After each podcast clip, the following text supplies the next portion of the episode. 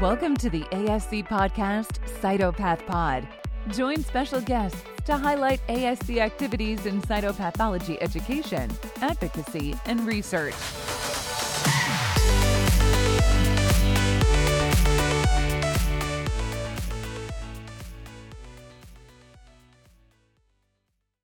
Welcome to a discussion for the American Society of Cytopathology. My name is Natalie Banet. I am a gynecologic and cytopathologist, and I work at the Cleveland Clinic in Cleveland, Ohio. I'm also a member of the ASC's Diversity, Equity, and Inclusion Committee. Today is my pleasure to welcome a special guest, Ashley Sensky, a program manager at BioVentures for Global Health. In an effort to highlight the ongoing efforts of um, BVGH, we are here to have a conversation about the upcoming collaboration of their organization with the ASC. Ashley, thank you so much for being here. How are you today? I'm doing great. Thank you for having me. How are you? I'm doing well. Thank you. Um, first, I would like to start with a general overview of your organization. Can you please tell us about BVGH, including what is your mission? Yeah, of course. So we are BioVentures for Global Health, or BVGH for short. We're a results oriented nonprofit dedicated to solving global health issues by forming connections between people, resources, and ideas. So currently, we work in seven countries for our African Access Initiative um, in the Af- on the African continent. So Nigeria, Kenya, Cote d'Ivoire, Senegal, Cameroon, Rwanda, and Lesotho.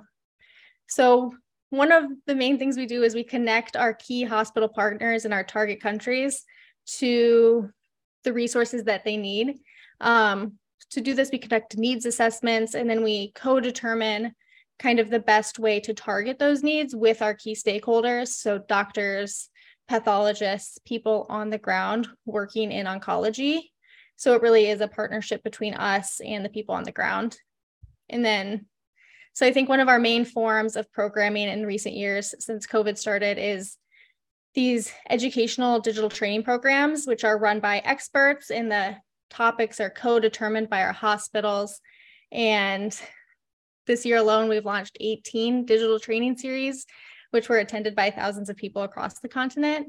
Um, with lecture topics ranging from oncology nursing to specifically gynecological brachytherapy, various pathology topics like solid tumors, IHC, um, and then the publishing of case reports. And so, like I said, our programs have been attended by people all over the African African continent and really actually globally as well. And we also do things like organizing mentorship relationships between departments at these hospitals and other experts abroad to help them build capacity with kind of guidance. Um, we coordinate in person trainings on occasion as well, which is always very, very exciting to get someone on the ground and assisting and then just generally connecting our contacts to the resources they need to build clinical oncology capacity. That's that's a big mission. Um, that sounds like logistical, organizational, absolutely integral stuff. Which um, yeah, I hope I'm not selling my profession short, but sometimes as physicians, we're not maybe the best ones to do that. Also because we're very busy with yeah. the, our narrow focus of looking at our patients, Definitely. right? But it's harder to do that background stuff and um it's like being a quartermaster. It's it's wonderful. Um, so I know, like you've sort of hinted at, that one of your primary concerns is the ongoing cancer crisis in Africa. So um, can you just give us more information about that issue and how you all came to focus about that?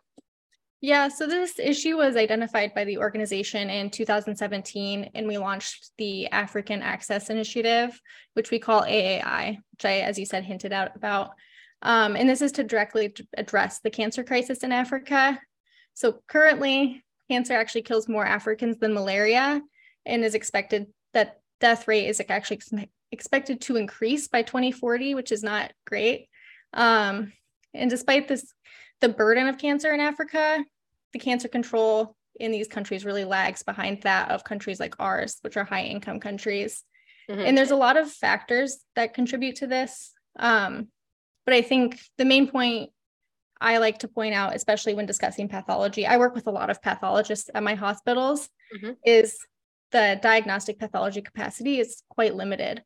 So in 2012, there was a survey that found that there's one pathologist for about every 500,000 people in most African countries.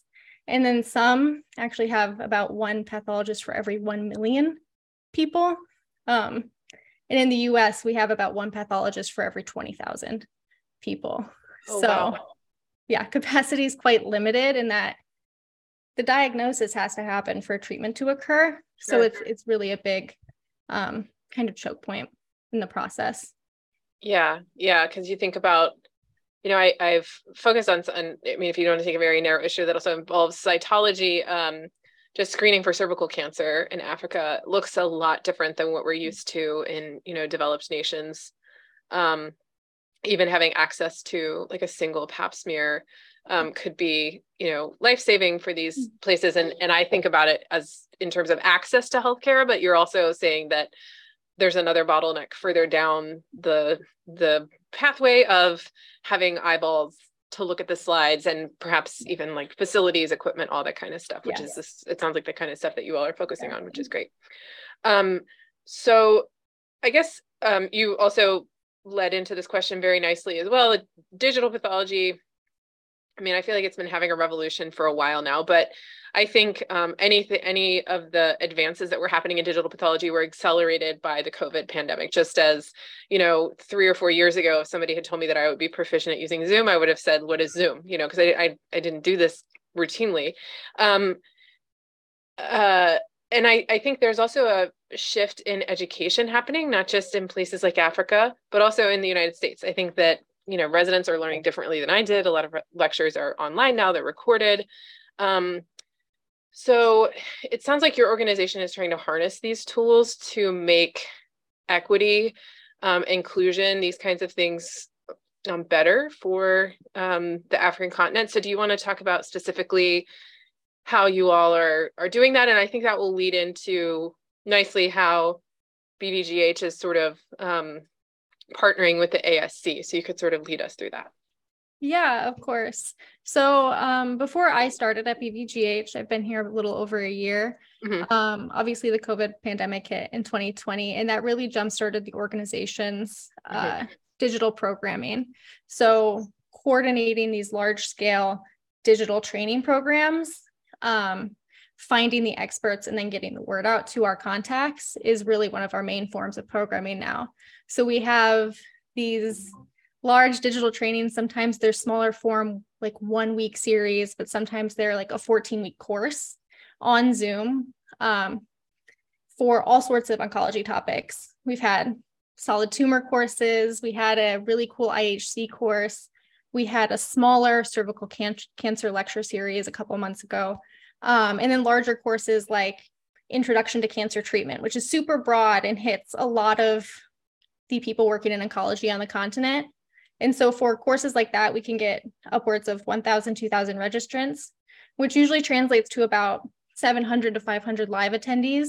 But then, of course, we record them and put them on our YouTube, and people can then utilize that knowledge via YouTube. Um, and if they weren't able to connect or they want to reference it later, they have it, which is really awesome. And we found it to be really, really beneficial for our contacts. Yeah. Um, for example, I've done special lectures for some of my contacts that were open to our network, but on a topic that someone specifically said that they would like more information on. Mm. Um, and then for some of these programs, we also do a virtual mentorship component. So we have platforms that allow our attendees, our participants, and our educators to interact and continue that knowledge exchange outside of the webinar. Um, and so this started in 2020. Actually, we had a nine week digital training program uh, to address digital pathology specifically, um, or diagnostic pathology.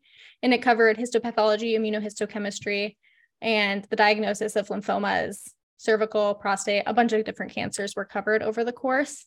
And then to kind of continue the, the education, we started a platform which allows everyone to talk still. Um, and we still post on it and we still have pathologists engaging mm-hmm. on it. Um, we invite them to post interesting c- cancer cases that they may have.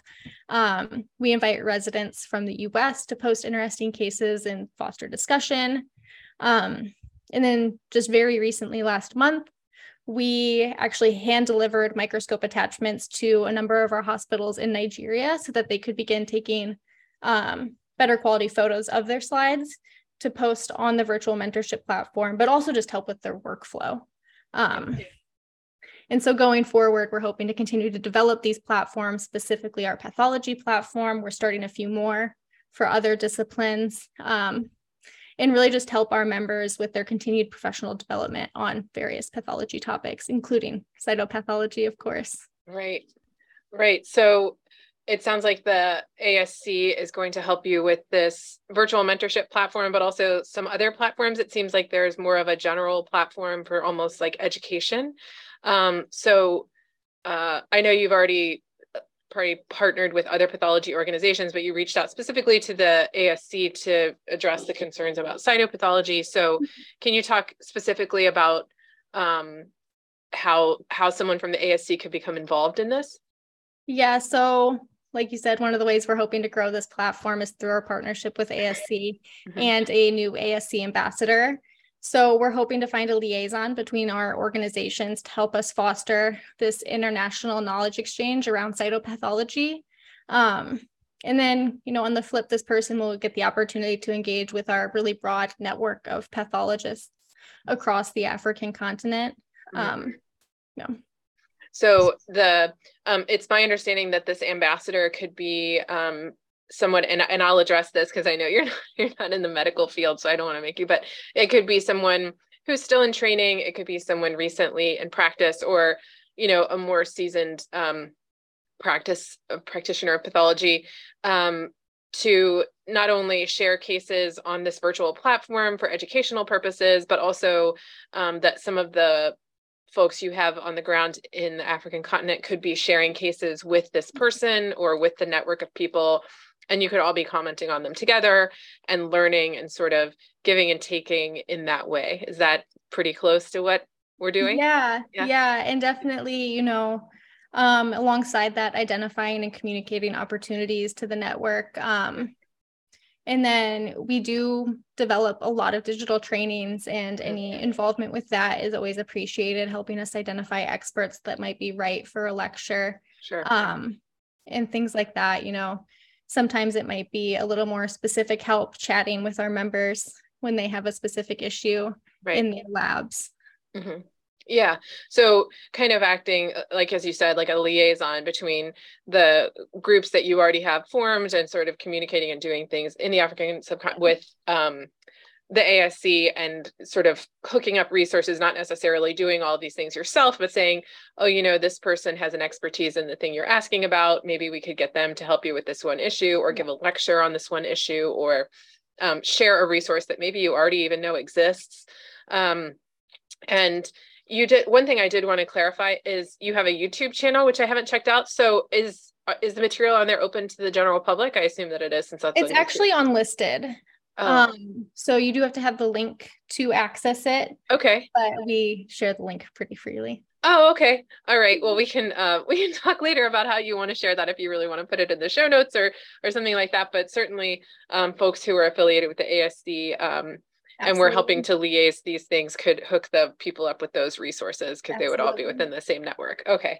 Um, yeah. So, um, are there any other items that I've missed that you wanted to discuss today? No, I think you covered them. Did you have any additional questions for me about what BVGH does and how we do it?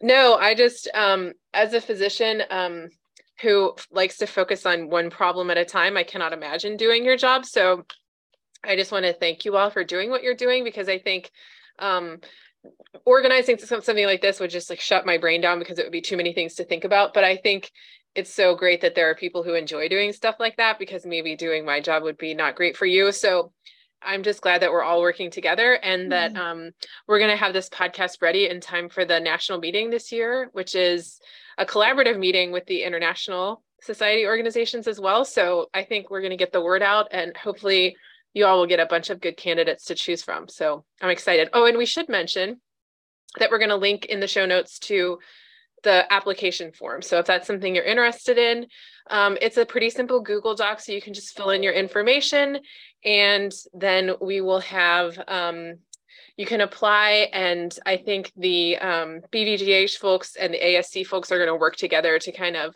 um, decide on which candidate and how many candidates and things like that that they'll approach after that. So Okay. Yeah. So anyone excited about, you know, getting more involved in a global pathology community, we're absolutely. And it sounds like there's lots of opportunities to do, you know, individual interactions versus mm-hmm. like connecting people. So a really good opportunity for anyone at any level of training, I think. So Agree. okay. Thank you so much for being here. Yeah. Thank you so much for having me. It was great to talk to you. Yeah. Ditto. Thank you for listening to Cytopath Pod. You can reach ASC on Twitter at cytopathology or via email at asc at cytopathology.org.